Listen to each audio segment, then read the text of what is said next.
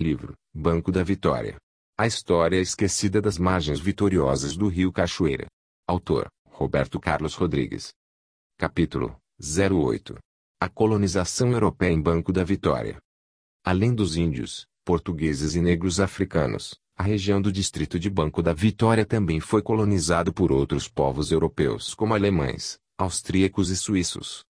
Os primeiros imigrantes estrangeiros chegaram ao Brasil nas primeiras décadas do século XIX. Eram alemães e suíços, atraídos pela política externa do então Reino Unido, Portugal, Brasil e Algarves, e incentivados pela política de povoamento do Brasil instituída por D. João VI, 13 de maio de 1767 a 10 de abril de 1826.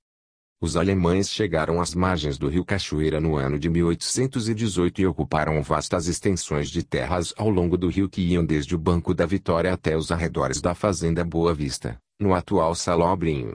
Numa dessas ocupações os alemães criaram a primeira colônia alemã em solo brasileiro, que se chamava Colônia de São Jorge dos Ilhéus. Essa colônia foi criada em 1818 por Peter Weil e Samaraquer.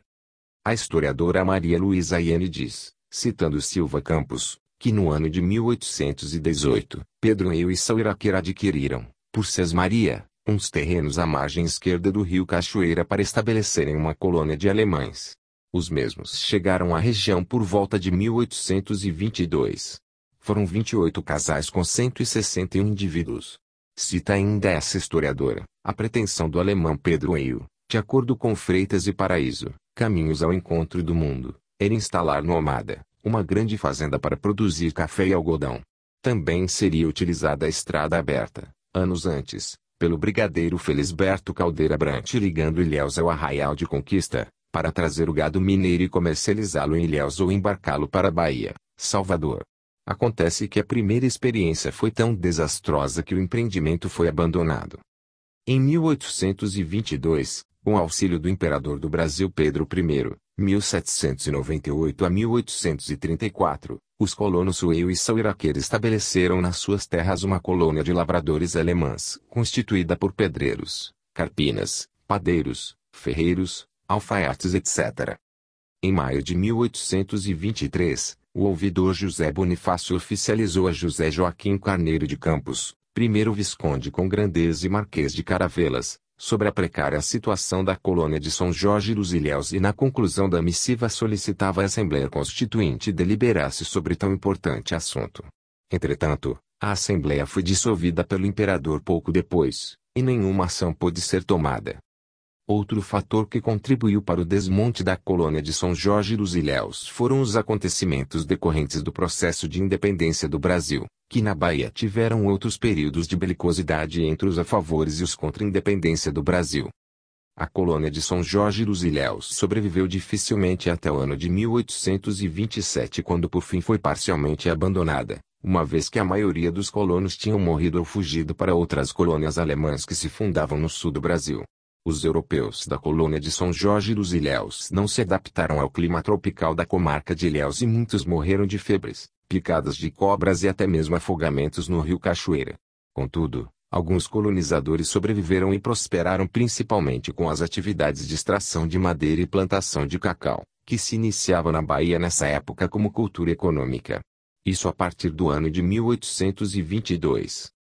Os colonos europeus que sobreviveram aos auspícios da colônia de São Jorge dos Ilhéus estavam falidos e muitos foram embora para o estado de Santa Catarina, onde por fim prosperaram.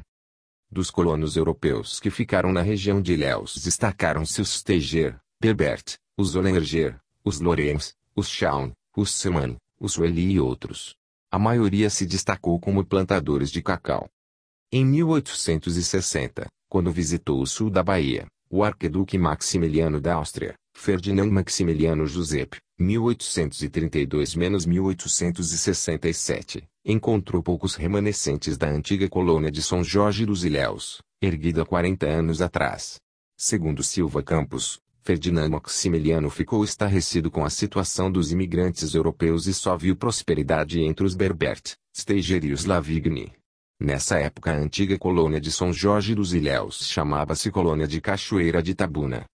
Anos depois, Já no início do século XX outro grupo de alemães também influenciou definitivamente a história de Banco da Vitória.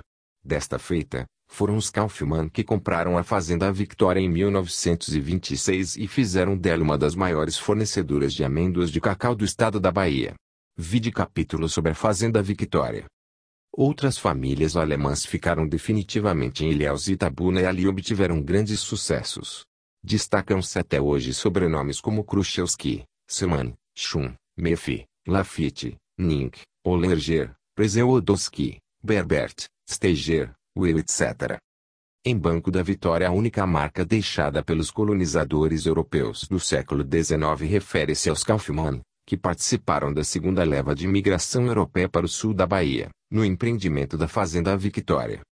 A antiga colônia de São Jorge dos Ilhéus implantada pelos europeus ficava nas imediações da atual Vila Cachoeira, distrito de Ilhéus.